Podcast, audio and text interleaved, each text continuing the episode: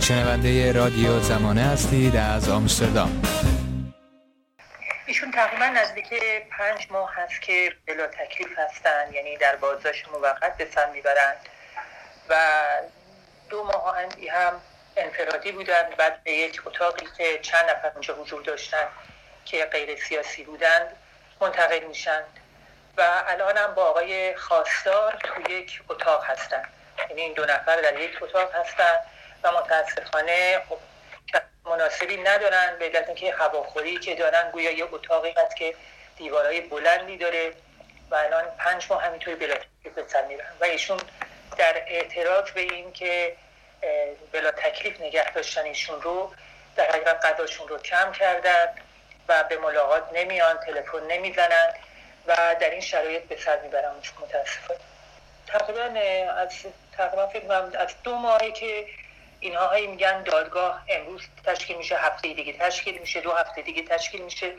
و الان اینطور که گفتن هفته آینده باید دادگاه تشکیل بشه. تو که گفتن. ولی حالا چقدر میشه اعتماد کرد به این گفته ها نمی‌دونم.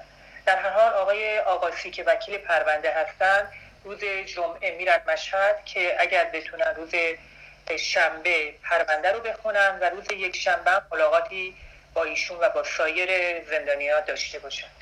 ولی اینکه چقدر همکاری بکنن با توجه به اینکه اونها گفتن که ما به صلاح می‌خوایم که وکلای خودمون باشه یعنی وکلای مورد وسوق قوه قضاییه باشه.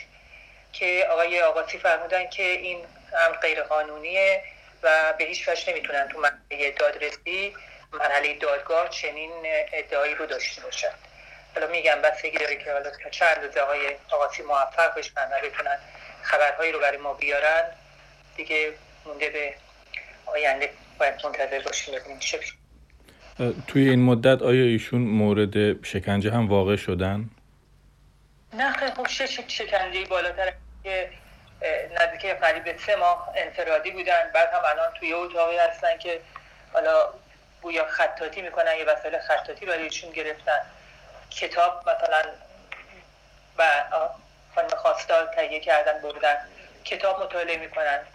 شما تصور کنید پنج ماه یک فرد دارن توی اتاق خودش بالاترین شکنجه است. ولی فکر نمی کنم که شکنجه دیگه غیر از باشه.